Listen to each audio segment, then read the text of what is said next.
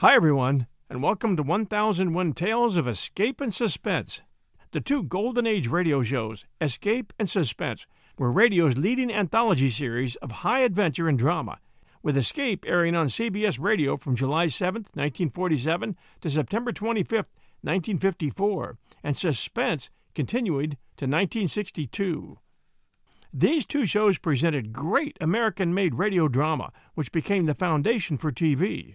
Radio, as you know, is purely acoustic, with no visual component, and it relied on great scriptwriters and actors to enable the listeners to imagine the characters and the story. It was high drama, great acting, and terrific stories. As one of the shows say, all designed to free you from the four walls of today. Here we offer the very best of escape and suspense. We hope you enjoy this week's presentation. And if you do, send us a kind review for 1001 Tales of Escape and Suspense. And now, our two stories. Tired of the everyday routine? Ever dream of a life of romantic adventure? Want to get away from it all? We, We offer you Escape. Escape, designed to free you from the four walls of today for a half hour of high adventure. Tonight we escape to an early California gold camp and an exciting tale of frontier revenge, as Les Crutchfield tells it in his colorful story, The Pistol.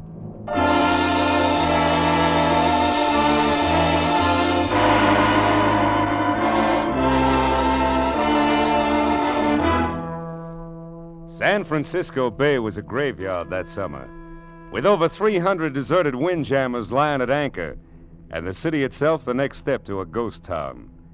Every man who could walk, run, or stagger had headed inland to look for gold, and the women had followed. Mostly they traveled up the river as far as Sacramento, then fanned out into the hills. That was the jumping off place, Sacramento.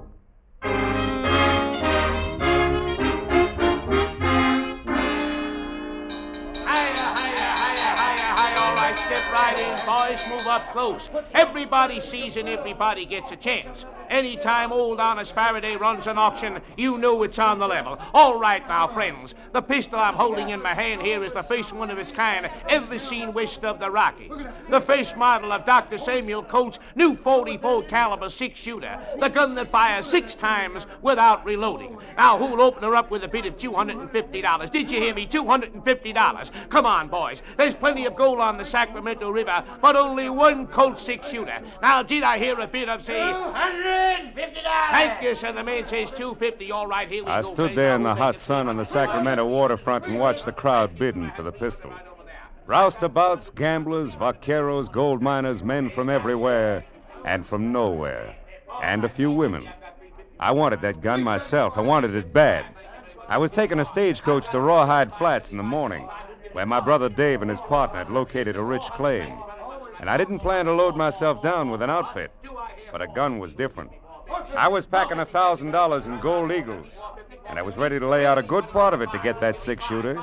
The bidding reached five hundred dollars. All right, anybody else? Anybody making 550? Five and a quarter, five and a quarter. Anybody else? All right, going once, going twice. Six hundred dollars. Six hundred dollars. And the new bidder. I have six hundred dollars. Gentleman here bids six hundred. Will anybody make it six and a quarter? Six and a quarter. Only six. $700. Seven hundred dollars. And another new bidder. And the little lady knows a bargain when she sees one. All right, I'm bid seven hundred. Seven, seven, seven. Will anybody make it eight? How about you, Mister? Follow the bid six. Would you want to raise it again, sir? Sorry, mister. Six was my limit. Let her have it. All right, anybody else? Going once? Going twice? Sold! Lady, you bought yourself a gun. Thank you. Now, friends, if you'll step right Pardon over me, here to the end of the platform, I've got Could a I few get through? up here I'm going- Pardon me, please. Well, congratulations. What? Oh, you should have kept on bidding. Why? You'd have gone to a thousand dollars if you had to. Yes, I suppose I would.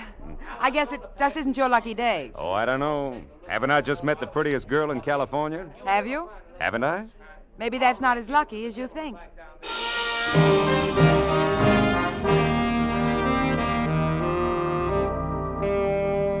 When I climbed on board the stagecoach to Rawhide Flats the next morning, I found seven trunks had already been loaded. five tied on the back and top, and two inside. And a few minutes later, their owner showed up. Oh, it was the red headed gal who'd bought the gun the afternoon before.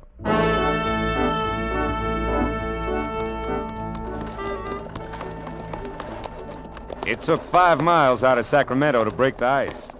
And after that, well, I learned her name was Teresa Blake. She'd been down to San Francisco to buy some new clothes. And she was on her way back to Rawhide Flats. No. No, I don't live with my folks. I don't have any folks. I I work. Oh? Doing what? I'm a singer. The Brass Nugget Saloon. I see. No wonder you wanted a gun so bad. No, I never have any trouble there. I got the pistol as a present for my boss, Mr. Mallory. $700 makes a pretty expensive present, Miss Blake. He's been good to me. Awfully good. I see. Well, anyway, it's a great gun. In 15 years, every man west of St. Louis will be packing one. Oh, I was going to give you something. I almost forgot. A sort of consolation prize for losing out on the gun. Oh, here it is. Yeah, it looks like a little gold nugget. Brass, not gold. To hang on a watch chain. Souvenir of the Brass Nugget Saloon. Of course, you can pretend it's real gold if you like. All right, I will then.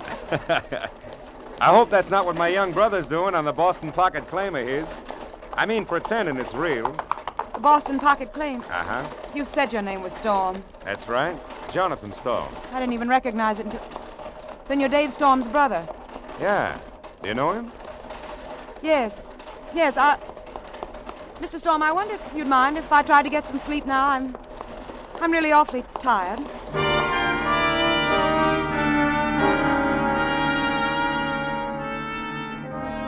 Around the middle of the afternoon, our stagecoach dropped out of the rough hills we've been traveling through, ran down into a comparatively level gulch, splashed across the ford in the creek below town, and swung into the wagon rutted main street of Rawhide Flats.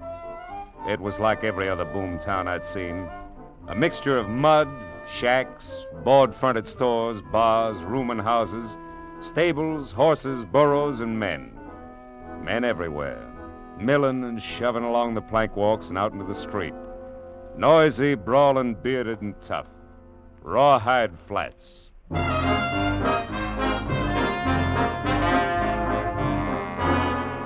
Half hour later, I rented a horse and rode up through the canyon north of town. Both banks of the creek were lined with miners busy with picks and shovels, pans and rockers, all of them breaking their backs, sweating out their hearts for the same reason gold. About three miles up, I turned into the side canyon the man at the livery stable had told me about. And a few yards in, I found it blocked off by a six foot rail fence. All right, mister. That's far enough. Yeah? Afraid I might jump that fence? Don't get smart. Just turn that horse around and head out the same way you came in. Why? I just got here. Is this the Boston Pocket claim? That's right. You're as close to it right now as you're gonna be. Go on, get. Now, look, suppose you put that rifle away before it goes off and hurts somebody, huh? And go tell the owner his brother's here. Barton Mallory's got no brother. Now get out. Mallory. The way I heard it, Dave Storm is the owner of this claim. Storm? Are you Storm's brother? That's right. Is he around here? Get out of here, Storm. Boot that horse and ride, do you hear me? It's the last warning you're gonna get. So start riding. All right, mister. I never argue with anybody who's packing a rifle, unless I've got one, too. And maybe the next time I will have. Come on, boy, get up!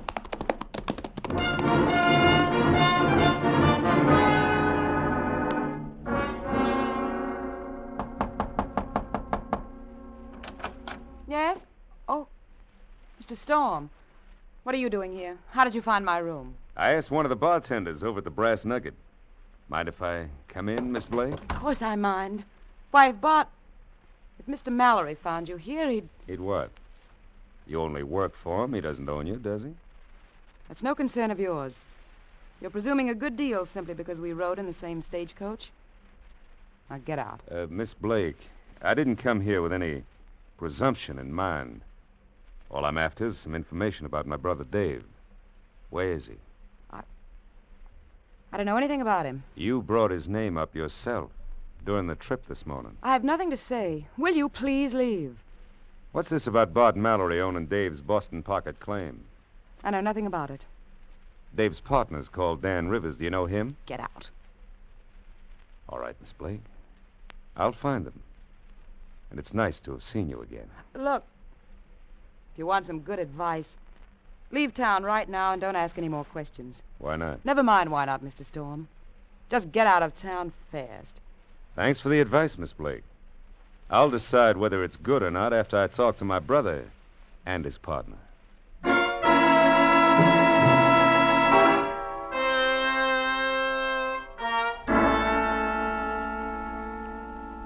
Now, look, Dan, you're Dave's partner, so let's have it straight.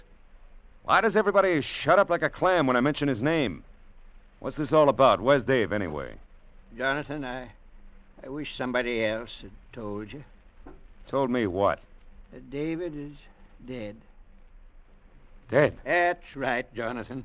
He was, he was, Go on, Dan. What happened? he was shot in the back. We found him lying in the street at the north edge of town one morning a couple of weeks ago. I see. Who did it? You want the official story? Yeah, first. Uh, They say Dave dropped into the Brass Nugget Saloon late that night and sold the Boston pocket claim to Bart Mallory. Took $12,000 in gold certificates for it. And they say that's how come he was murdered and robbed after he left the Nugget. Has Mallory got a deed, a bill of sale? Yeah, he's got one all right with Dave's name on it. How come Dave could sell the claim out from under you even if he wanted to? I thought the two of you were partners. We were, but we recorded the whole claim in Dave's name. And that way only one of us had to make the trip to Sacramento. All right, all right. That's the official story. Let's have the other one. Dave wouldn't have sold out to Mallory for any amount of money. Mallory had been after him for weeks, but Dave and me both knew we had the best claim in Rawhide Flats. So? Some of his gunslingers bushwhacked Dave. Mallory turned up with his phony deed the next day. And everybody in town knows it, but nobody dares to say so. Hmm. I suppose it's like every other boom camp. No law here yet, huh? Only what law a man can make for himself. In that case, I guess I better make a little. To fit this Bart Mallory. Eh, maybe you don't know exactly what you're tying into, son. Why, he's got half a dozen or more of the toughest boys in California on his payroll. We'll find out how tough they are. Don't count much on me. I, I'm an old man. All right, Dan. So they're not the best odds in the world. Can't be helped. You play with the cards you got. Dave used to tell me you were the coldest man he ever seen when it come to trouble. I think maybe he was right. Well, first thing I need's a gun. With odds the way they are, I guess I better have a six shooter. Pretty out of luck, Jonathan. I've heard of 'em, but you won't find one here in Rawhide. Oh, there's one here, all right. Fella got it just today. Fella named Mallory. Mallory. Now, now wait a minute. Now, look, son. Dan. I thought a lot of my brother. And I don't like the way he was killed. I need that gun of Mallory's. I'm going to get it. And then I'm going to use it to get Mallory. That's the way it's going to be, Dan. You can count on it.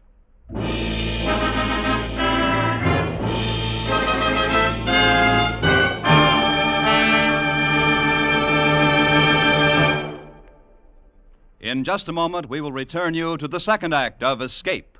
But first, another Wednesday night, Star Night, coming up on CBS again tomorrow. The young fellow who made good on the Bing Crosby show last week will be back again for more songs and fun making. The young fellow named Al Jolson, who Bing thinks is quite promising.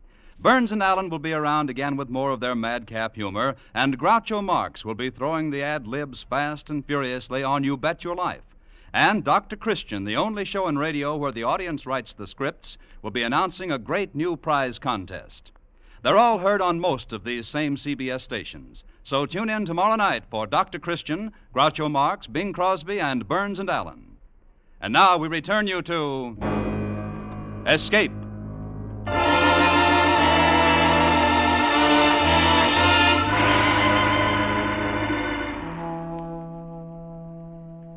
I stepped inside the swinging doors of the Brass Nugget Saloon and looked things over.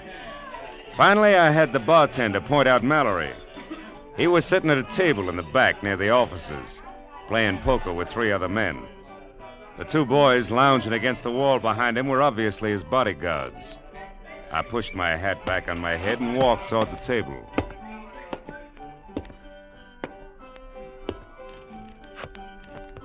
Well, there you are, boys. Four tens. I guess that ought to do it.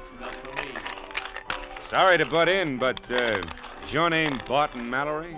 Yeah, that's right. Something I can do for you? My name is Storm. Jonathan Storm. This is the one I told you about, boss. You probably knew my brother. Oh, yes, David Storm. Sure. He used to come in here. So I heard. You got anything special in your mind? or Yeah. I need a gun. I understand you got a new six shooter. you- Sorry, it's not for sale. I didn't say anything about buying it. I'll bet a thousand dollars against that gun on a cut for high card. What do you say? Sorry, Storm. The gun's out of it. Name something else. No, I want the gun. What's the matter, Mallory? The boys told me you'd bet on anything in the house if the odds were right. Yeah, that's right. I will. But the gun's a gift from a friend. Maybe you figure your luck's about to run out. Would that be it? All right, I'll take the bet. Benny, break out a new deck. Yeah. Well, there's the gun. Let's see your thousand. Sure. Mind if I shuffle? No, no, no. Go ahead. Uh, maybe I should have warned you, Mallory. I got a feeling this is my lucky night. I'll take a chance it isn't. Hmm. By the way, you wouldn't happen to have any idea who shot my brother in the back, would you, Mallory? No, I'm afraid not. The killer hasn't been identified yet. That's too bad. Maybe I'll have to identify him myself. Your cut, Mallory. All right. Ten of clubs, huh? Go ahead, Storm. Jack of diamonds. Thanks for the gun. Oh, it's already loaded, too. Well, I think I'll be. Fine, I've been looking all over the place and I can't find. Oh, uh, Good evening, Miss Blake. How do you do, Mr. Storm? I'm sorry if I'm interrupting. No, no, no. I'm glad you came. Gives me an idea. Mallory, how'd you like another chance at my thousand dollars? What's the bet? High card again. Thousand dollars against a kiss from Miss Blake. What? Of course, maybe you don't have any say over her, huh? Wait a minute. The, the bet's on. You want to shuffle again? No, no, no. Go ahead, cut. Queen of spades. You'll find that pretty hard to beat. Yeah, I guess you're right. Ace of hearts does it, though. my lucky night, Mallory. Well, Miss Blake, I guess you're. Don't you dare. I'm afraid you don't have much choice about it, honey. I won this from your boss. You. yeah,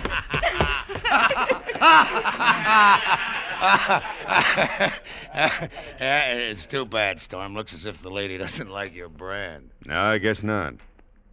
I didn't expect her to be the one to have to tell me, though, Mallory. I kind of thought that you might resent that, might want to do something about it. Why? That's what she's here for. It's her job. She gets paid to take care of the customers. Why should I worry about a cheap little. Watch your talk! Hold it, boys. You're covered. All right, Mallory, you better get up off the floor and call off those dogs of yours. If either one moves, I'll kill him. All right, all right, all right, boys. You can drop it. Storm, it was a pretty bad mistake you just made. I don't forget things. I think maybe this was your last lucky night. I'll make that a bet if you want. All right, boys, come on, let's go. Mallory and his gunman went into the office and didn't come back.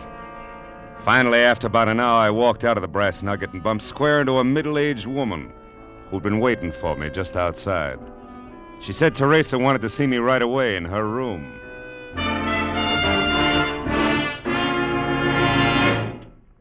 You can put that gun away, Mr. Storm. I'm here alone. This isn't a trap. And what is it? I want to know why you made that bet. I mean, about kissing me. Suppose we just say I wanted to. Let it go at that. You're afraid, aren't you? You're afraid not to be tough. Is that why you asked me to come here to tell me that? Well, don't you suppose a girl can can have feeling left? That she can be sorry for things? Meet somebody, maybe. Go ahead, honey. You're doing fine. What do you mean? I mean, I'm halfway ready to believe that. A little more of it, and I would believe it. And if I had any sense, I'd know better. I see. And that's the way you feel about it. It's a start, isn't it? This is the first time I have. Oh, what's the use? Try it You and wouldn't believe- find out. Get out. You don't understand anything. Go on. Get out. Get out! Get out!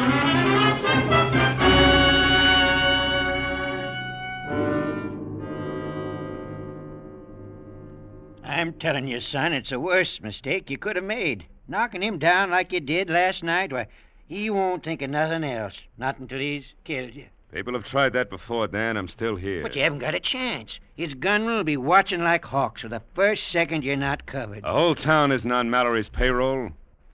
I've got an idea a lot of people around here might like to see him shown up.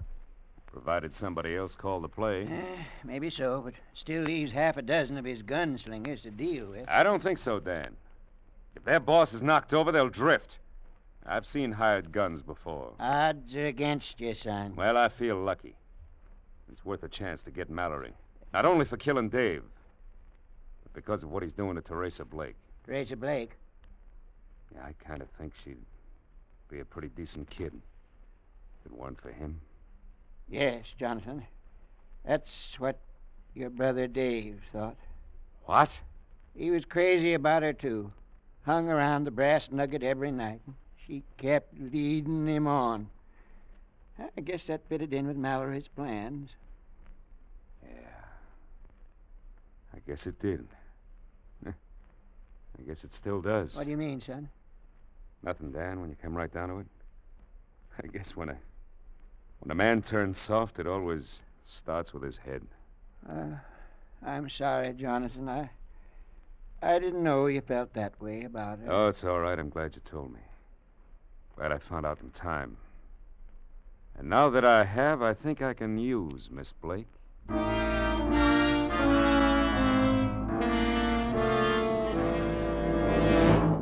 Why did you come here? What do you want? A short talk, honey. I don't want Mallory to see us. You've got to leave town.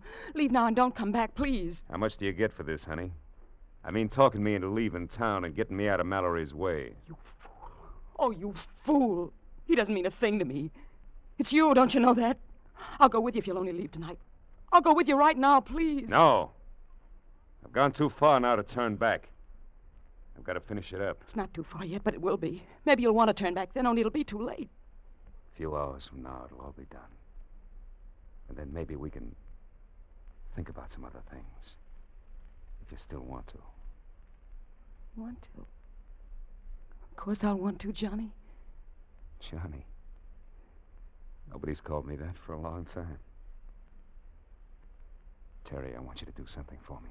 Anything, Johnny, anything. Do you think you can get that deed to my brother's claim from Mallory's strongbox and give it to me? I think so. Yes, of course I can. He trusts me enough. Yeah, I'll bet he does.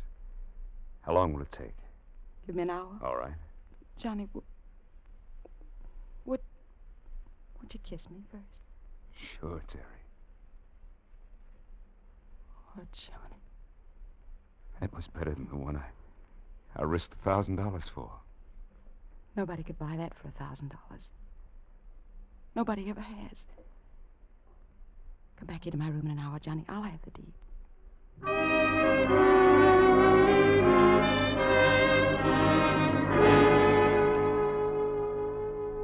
I followed her into town, staying behind her in the darkness.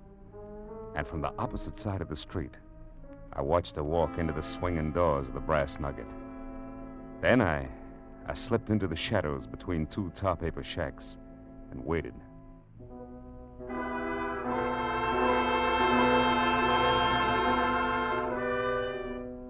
It was a half hour before they came out of the saloon and headed down the street toward Teresa Blake's rooming house. All six of Mallory's gunslingers. He wasn't taking any chances. Terry had double crossed me after all. Just the same as she double crossed my brother. And that was fine with me because I was ready for it.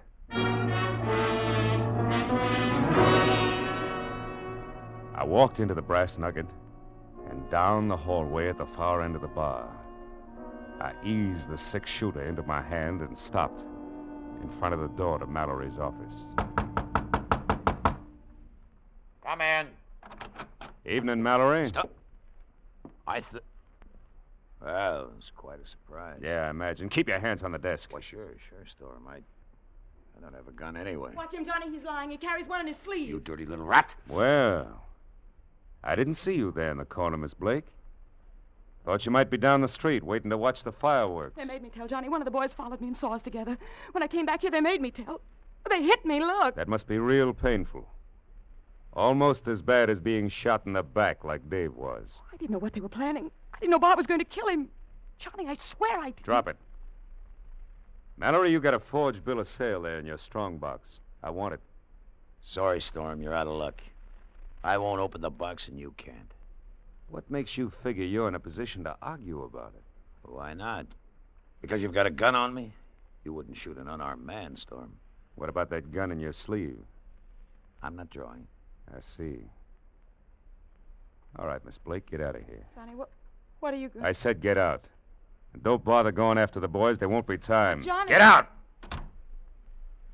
So you won't draw Mallory, huh? You're going to play it safe.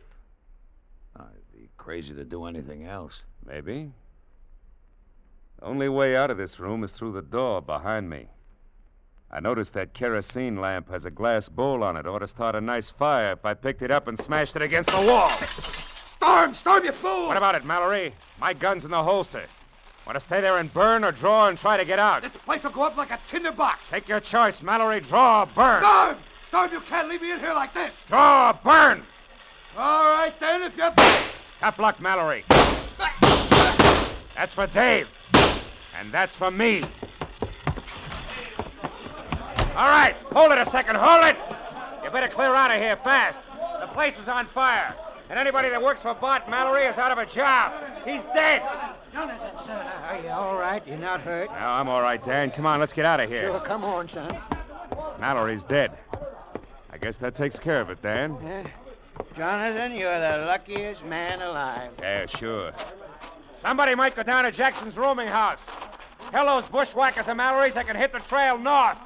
The boss is dead. Your boss is dead. This ought to be far enough, Dan. Look. Look, the fire's breaking through to the roof. Won't be long now. Johnny. Johnny, Johnny, are you all right? Sure, I'm all right. What of it, Miss Blake? Thank heaven. Oh, Johnny, if anything had happened to you, I couldn't have gone on. Miss Blake, I. I've got something for you. It's a nugget. Some people might figure it's real gold, but actually it's only brass. There you uh, are. Pick it up. And then get going. What What do you mean, Johnny? I mean, you better catch up with the boys. They'll be heading north. But you said that we. Drop it. Oh, yes. Here's something else you can have, too. Your six shooter? No, no, no. It's yours. You bought and paid for it. It's got one shot left. Use it any way you want to. Only get out. Beat it. Johnny, you're wrong, you know. You're wrong about a lot of things. But what's the use? That's right. What's the use? Bye, Johnny. Son, you hadn't ought to give her that pistol. That was your luck, you might call it. I think my luck's all run out, Dan. Yeah. Claim is all yours. I'm leaving in the morning, heading south. Why, son, there's, there's nothing south of here. Yeah. But it's the surest way I know to keep myself from heading north.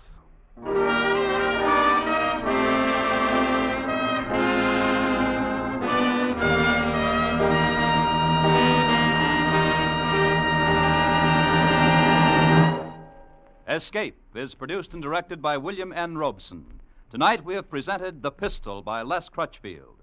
Featured in the cast were Gerald Mohr as Jonathan Storm, Betty Lou Gerson as Terry Blake, Charlie McGraw as Bart Mallory, and Will Geer as Dan Rivers. Also heard was Eddie Marr. Special music was arranged and conducted by Del Castillo. Next week, You are in command of an English destroyer sailing to join the North Sea Patrol in October 1914. It is midnight, and from the enemy coast comes a desperate signal for help, which you would like to ignore, but from which there is no escape. Next week, we escape with Robert Buckner's exciting and unforgettable tale, The Man Who Won the War. Goodbye, then, until this same time next week, when once again we offer you Escape.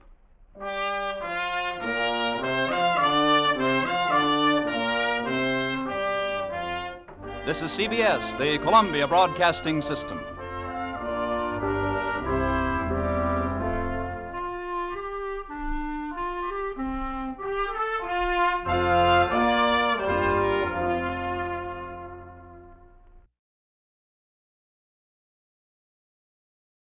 Tired of the everyday routine? Ever dream of a life of romantic adventure? Want to get away from it all? We offer you Escape. Escape, designed to free you from the four walls of today for a half hour of high adventure.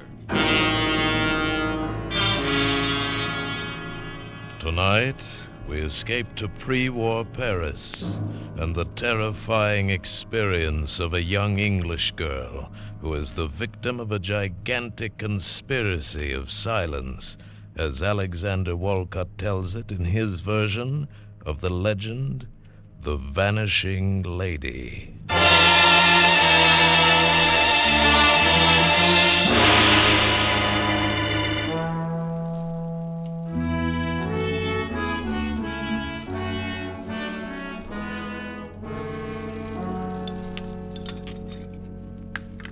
Cup of tea, Bruce? No, thank you, my dear. I think I'll just have a Johnnie Walker and soda and take a look at the Evening Standard. I'd like another, please, Mother. Oh, all right, Alice. Uh, uh, uh, only one sugar, dear. We must watch our figures. Oh, nonsense. A growing girl like Alice needs plenty of sugar. See, Mother? Daddy approves. Mm, Perhaps, but Mother is still boss. Yes, Mother. she certainly is, Alice. Mother, Yes, dear? I've been thinking. Yes, dear. I've been thinking about my grandparents. Oh? I know all about Daddy's parents. How Grandfather Stanley commanded a dreadnought at the Battle of Jutland, and how. Oh, it was not a dreadnought, Alice. It was a heavy cruiser. Oh, a heavy cruiser. And he got the VC. And how Grandmother Stanley was a volunteer nurse at Westwall Arch when the Zeppelins came over. And I know about your father, too.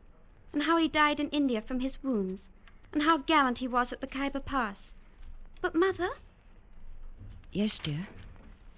you never told me anything about Grandmother Winship. I I haven't. No, and I'd like to know something about. Bruce. And a child 16, I think it's time she knew. But, Bruce. And you'd probably feel better to get it off your chest. What, Mother? What is it? Well, my dear, I've never talked about your grandmother because, well, I, I've always half believed that someday, somehow, she would come down our garden walk and, and I, I know it sounds silly, but explain where she has been for the last 20 years. Why? What happened to her? I don't know. I don't suppose I ever will. Well, now, Cynthia, darling, if it's going to upset No, you... no, no, Bruce, you're quite right. It would be best to get it off my chest, as you put it. Alice, as you know, I was born and brought up in India. I was about your age when my father was killed in the Khyber campaign. Mother decided to leave India for good and return to her old home in Warwickshire. However, it was necessary for her to go to Paris to attend to some details of my father's estate. The great Paris exposition had just opened, and the city was jammed with visitors from all over the world. You can imagine our relief when we arrived at the Grand Hotel Universel and heard the clerk say in quite understandable English, Ah, Madame and Mademoiselle Winship, welcome, welcome. You will please to sign the register here and here. Oh, you have our reservations. Indeed, yes. And you are most fortunate, Madame, that you telegraphed, for I have reserved for you the last room in the house. Oh, I'm so relieved.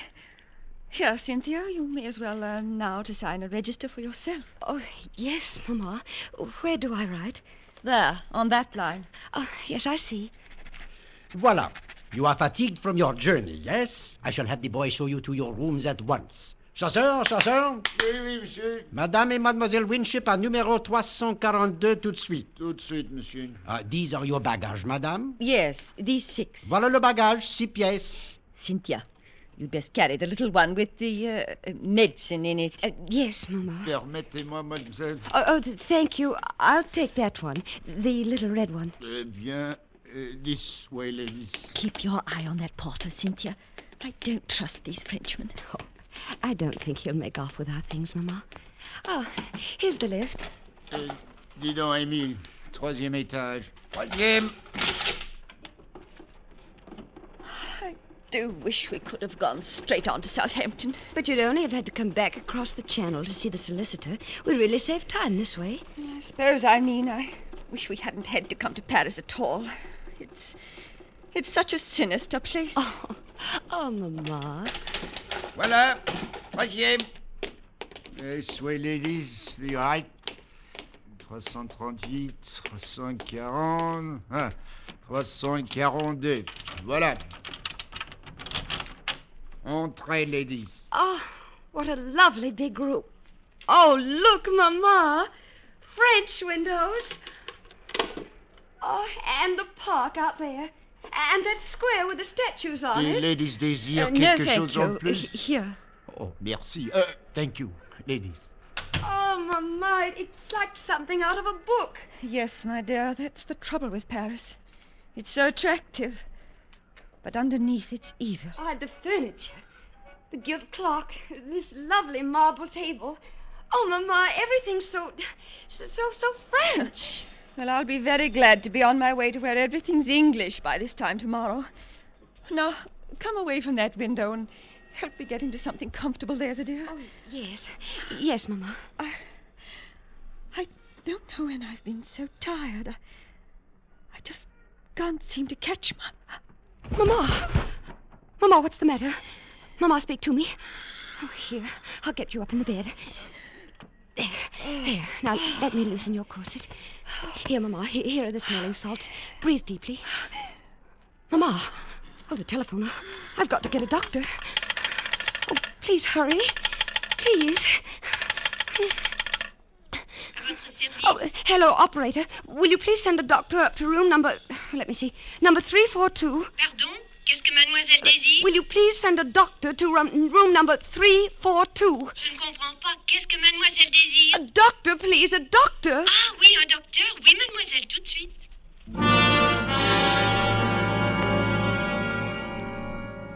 I'm quite sure it was not long, although it seemed like an eternity before the doctor arrived, accompanied by the manager of the hotel. To my great relief, the doctor spoke English. He felt Mother's pulse, took her temperature, did the usual things that doctors do, and then he turned to the tail-coated hotel manager. La jeune femme parle-t-elle français Pas un mot. Vous en êtes sûr? Absolument. Alors, je peux parler à mon aise. Monsieur, si c'est une affaire très sérieuse, n'ayez pas l'air effrayé lorsque je vous mettrai au courant. Cette femme est atteinte de la peste. Elle n'a qu'une heure à vivre. Je n'ai pas besoin de vous dire que si cela se sait, hôtel perdra tous ses clients? Mon Dieu, non seulement l'hôtel, mais tout Paris se videra si la nouvelle se répand. L'exposition While they talked in this language I couldn't understand, I looked from one face to the other, trying to read from their expressions how serious my mother's illness was. But they were as casual as though they were ordering dinner. Finally, I could stand it no longer. They must. Oh, please, you. You must tell me. What's the matter with her? Mademoiselle, uh, your mother is ill, yes. Uh, seriously ill. Uh, it is a collapse. Due perhaps to the strain of traveling, however, a week or two of absolute rest will work wonders. A week or two. Well, we were to go on to England tomorrow. Oh, oh, oh, that would be out of the question, mademoiselle. She cannot be moved for at least several days.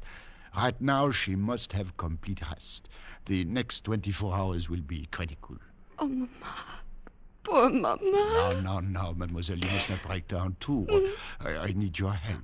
Oh, yes, yes, of course, Doctor. Immediately, I need some medicine. Uh, will you fetch it for me? Why, yes, but. Uh, malheureusement, I, I must not leave your mother for a moment during these critical hours. Uh, here, uh, I I will write down this address and a little message to my wife. Your wife? Yes, I have the medicine already prepared at my home. It will be faster to go there for it than to a pharmacy. There are very few chemists who have the ingredients. But uh, couldn't you telephone? Alas, I have no telephone. Voilà.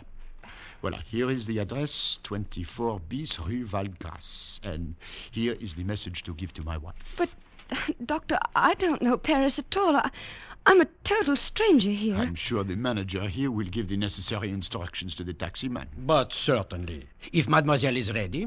Before I quite knew what was happening, I was seated in a rickety taxicab outside the hotel with the doctor's message clutched in my hand, while the bien, hotel manager gave voluble Et en plus, directions on to the vous cab donnera driver. un pourboire tel que vous pourrez vous acheter un taxi tout neuf.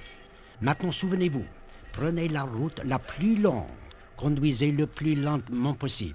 Sous aucun prétexte, ne la ramenez pas ici avant deux heures. Compris? Ben oui, je comprends. Bon, it is arranged, mademoiselle. Jacques is one of our most trusted chauffeurs.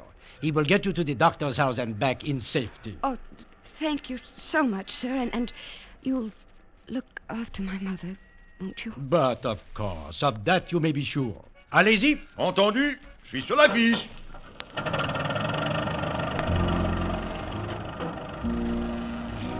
When we left the hotel, we crossed a huge square with statues around it and turned into a wide avenue which led up a gentle incline, at the top of which was a huge arch. But before long, we turned off to the right into narrower streets. It must have been 20 minutes later when we turned into another wide boulevard, and I saw another huge arch up ahead. Or was it the same arch? Driver, Mademoiselle, uh, ha- haven't we passed that arch before? regardez, mademoiselle. Voilà l'Arc de Triomphe. Voilà la Tour Eiffel. Oh, uh, please, voilà I, I don't want a sightseeing tour. I want to go to this address directly, don't you understand? Now, please, take me there at once. On fait ce qu'on peut, mademoiselle. Mais soyez tranquille donc. Elle est bien vieille, cette bagnole. Mais elle marche. At last, we turned into a narrow street and pulled up before a grim grey house. The blue enamel sign on the wall read number 24 bis. I jumped out of the cab almost before it stopped, rushed up the three stone steps, and pulled at the brass bell knob. Oh, hurry, hurry, hurry. Please, please hurry. Bonjour, mademoiselle. Monsieur le docteur n'est pas là. Uh, the doctor sent me for some medicine. Uh, here, read this, please. Retenez cette jeune femme aussi longtemps que possible. C'est de la plus grande importance pour l'avenir de Paris et même de la France. Entrez. Oh, thank you. Quand vous ne pouvez plus la faire The doctor's wife stood there reading and rereading the note as though she didn't understand it, and until I thought I would scream. Oh, please, please hurry. Give me the medicine. It's my mother. She may be dying. I, I must get back to her. Please hurry. Asseyez-vous. She pointed to a chair Attendez. and slowly walked down the hall and closed the door behind her. I waited and waited and wondered about the time the cab had taken to get here, about that arch that looked so familiar. And I was torn by the hundred nameless anxieties that torture you when your nearest and dearest is ill. And then I heard something that froze my blood. A telephone. A telephone clearly ringing somewhere in the house. The doctor had said he had no telephone. That was the reason I must come all this way for the medicine. Oh, no. No, it, it couldn't be in this house. It, it must be next door. Or across the street, of course. That's where the sound was coming from. But no. It was the voice of the doctor's wife answering the phone. Oh, no, no, what monstrous plot was this? I felt my scalp crawl with terror. My brain pounded and my head felt as though it would burst. I wanted to scream, to run out of this awful house, to run all the way across Paris to the bedside of my mother. Voilà, mademoiselle. La médecine. Oh, thank you. Thank you. Au revoir, mademoiselle. Now, driver, please. Please, in the name of your own mother, hurry. Back to the hotel as fast as possible, please.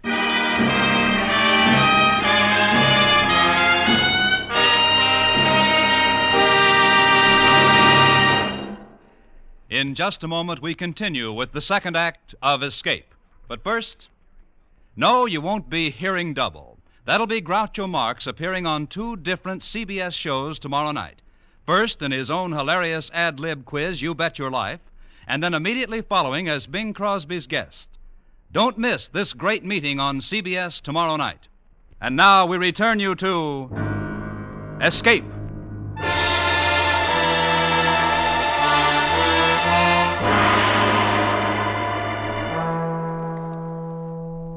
I pleaded with the taxi driver. I begged him to hurry. I explained to him in tears that my mother was desperately ill. But the taxicab never increased its speed. We crept across Paris just as slowly as we had come. Until at last we pulled up before the entrance of the hotel. Voilà, mademoiselle. I jumped out of the cab, and then I saw the sign over the hotel entrance. It said Hotel Ritz. Uh, driver, you, you've taken me to the wrong hotel. I'm staying at the Grand Hotel Universal. Ben non, mademoiselle. Je vous ai ramassé au Ritz et je vous ramènerai au Ritz. Et il y a 25 francs 50 au compteur. Euh. Et j'aimerais recevoir immédiatement en plus le pourboire. Please, I, I don't understand what you're saying, but I want you to take me to the Grand Hotel Universal. Et c'est ici que je vous ai pris en charge et c'est ici que je vous ramène. Ah. et maintenant, c'est mon heure d'aller dîner. Donc, si vous aurez l'obligeance de me payer... Oh, you stupid, stupid man. Can't you understand my mother is ill? You've taken more than two hours to get me to that doctor's house and back. Can't you understand my mother is sick, perhaps dying? Mademoiselle, vos problèmes ne me regardent pas. Donc, si vous aurez l'amabilité de me payer le 25 francs 50 en plus le pourboire... I looked around me. A small group of passers-by had stopped and were listening curiously to the argument, and then they joined in, taking sides. Everywhere I looked were foreign faces, strangers, enemies. And then, shouldering through the crowd, I saw the bareheaded young man in tweeds with a pipe clamped in his teeth. And before he had a chance to speak, I knew that help had come. Uh, having some trouble? Oh, thank heaven, an Englishman. Yes, that's right. Now, what seems to be the matter? I told him rapidly as I could. And he paid the mulish cab driver. Merci, monsieur, merci. Popped me into another cab, and five minutes later, we walked into the lobby of the Grand Hotel Universel. The manager was behind the desk. Uh, please, my mother. Is she all right? Uh, I beg your pardon. My mother, Mrs. Winship, in 342. Is she all right? There is no Madame Winship in 342. What? 342 is occupied by Monsieur Auguste Noailles, a permanent guest. Oh, Please, don't you remember me? I'm Cynthia Winship. Two hours ago, you put me into a taxi to go to the doctor's house for some medicine for my mother. No, I'm afraid mademoiselle is mistaken. I have never seen her before in my life. Well, now, look here. What is this? No, listen, I swear to you, it is as I say. We signed the register less than three hours ago. We got in on a train from Marseille. Well, now, let's have a look at the register. Oh, yes, yes. I- I'll show you. I- I'm in 342. Where is the register? It is here, mademoiselle. You may see for yourself. See today's date. Fourteen guests registered, but I don't see any mademoiselle or Madame Winship. Do you? But But. this is, is monstrous. It's impossible. My mother is somewhere in this hotel. What have you done with her? What have you done with her?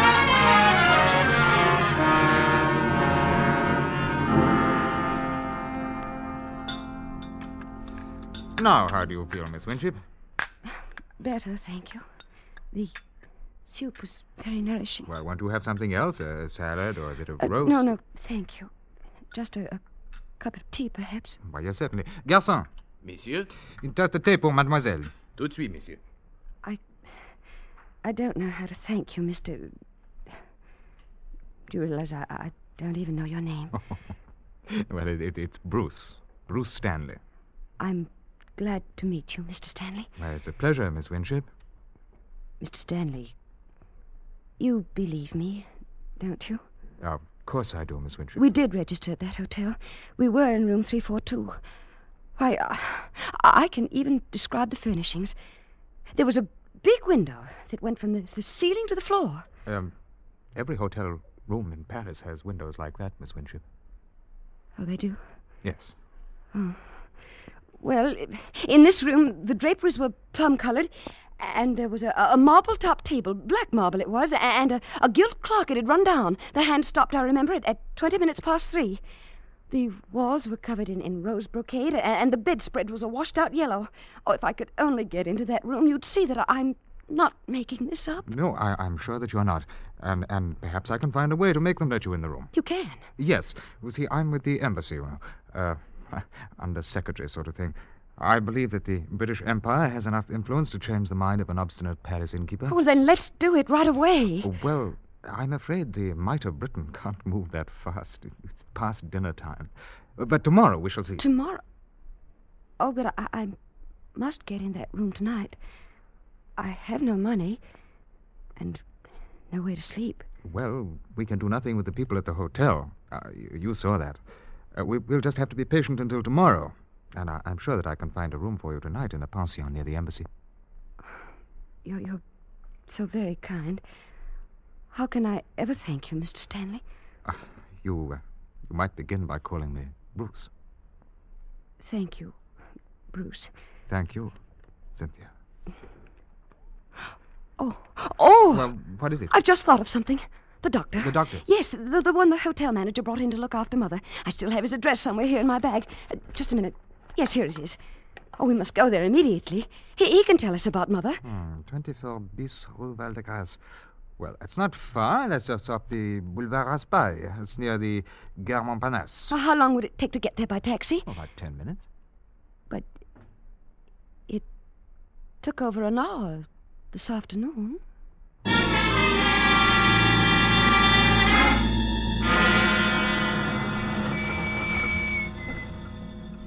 Voilà, monsieur. 24 bis Rue Valgrace. Well, here we are. Yes. Yes, this, this is the place.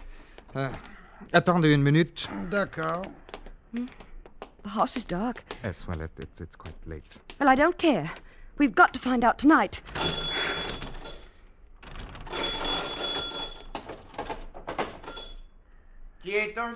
Oh, where is he? Oh, he's uh, there at the upstairs window. Hmm.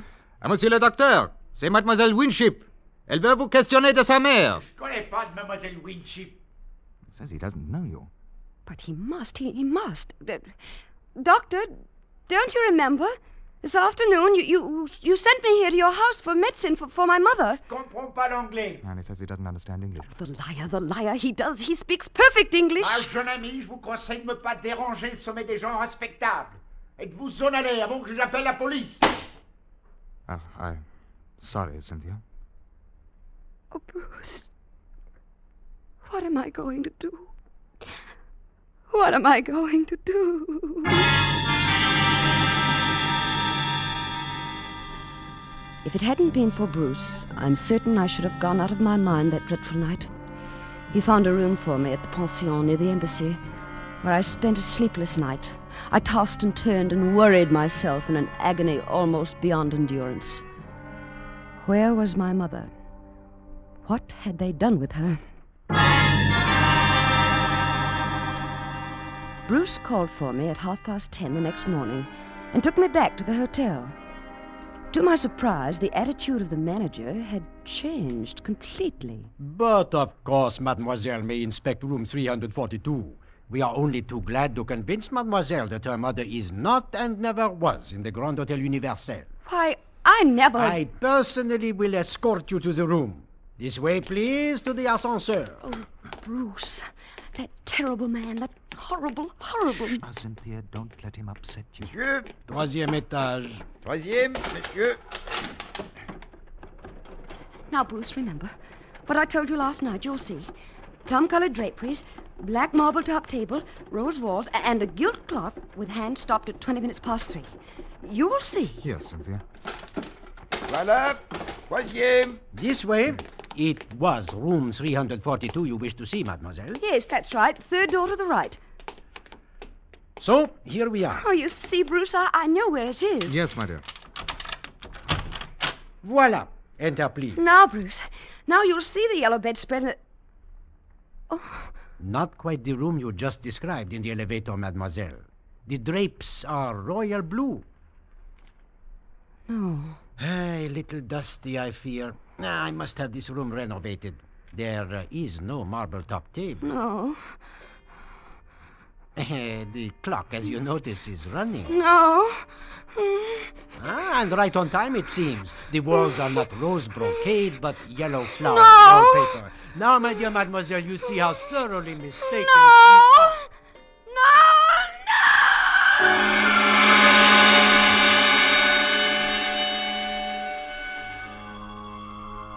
They had tried to make me think I was mad. They succeeded.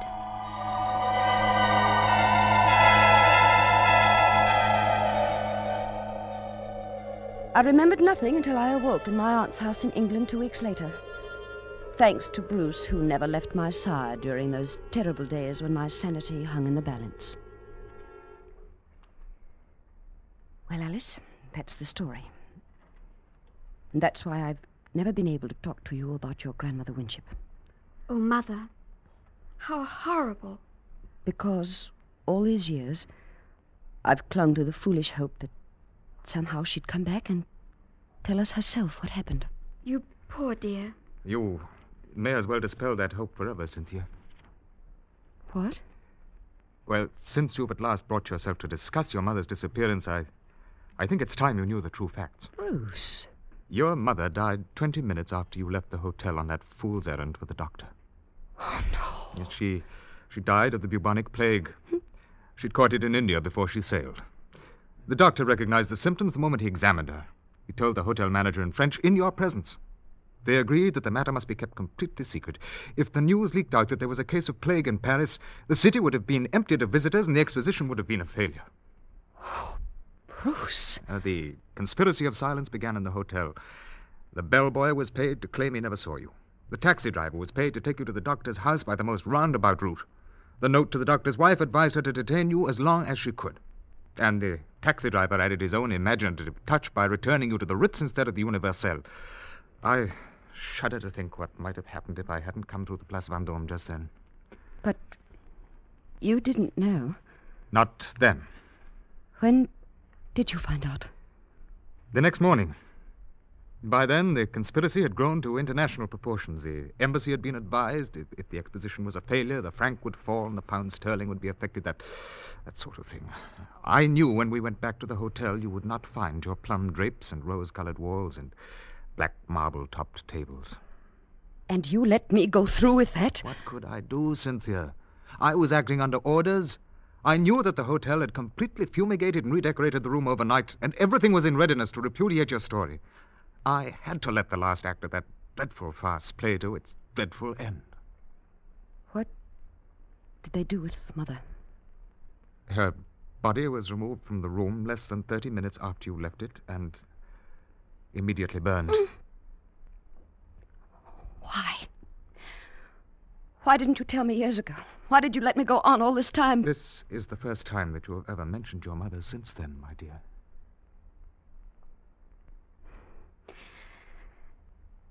Alice. Yes, Mother?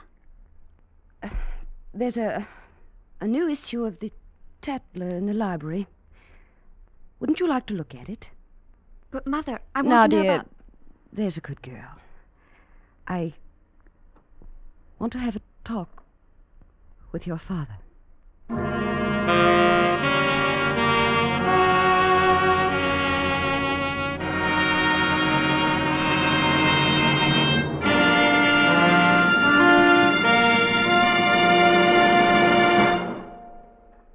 Escape is produced and directed by William N. Robson. Tonight we have presented The Vanishing Lady by Alexander Woollcott, freely adapted for radio by Mr. Robson. Featured in the cast were Joan Banks as Cynthia, Ben Wright as Bruce, Anthony Ross as the doctor, and John Hoyt as the hotel manager. Also heard were Irene Tedrow, Ramsey Hill, Nan Boardman, Daphne O'Callahan, and Paul Frees. Special music was composed and conducted by Del Castillo. Next week. You are in command of an English destroyer sailing to join the North Sea Patrol in October 1914 when destiny forces you to become the man who won the war.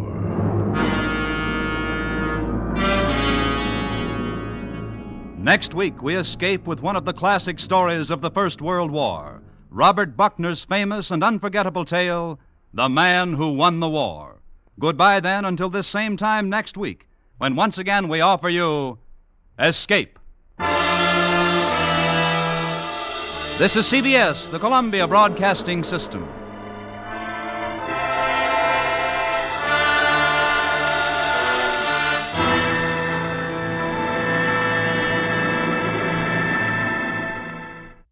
Thank you for joining us at 1001 Tales of Escape and Suspense. This is your host, John Hagedorn. We try to alternate weeks with two episodes of Escape one week followed by two episodes of Suspense the following week. New episodes of 1001 Tales of Escape and Suspense are available every Sunday at noon Eastern Time. We always appreciate reviews. Thanks for listening, and we'll be back next week.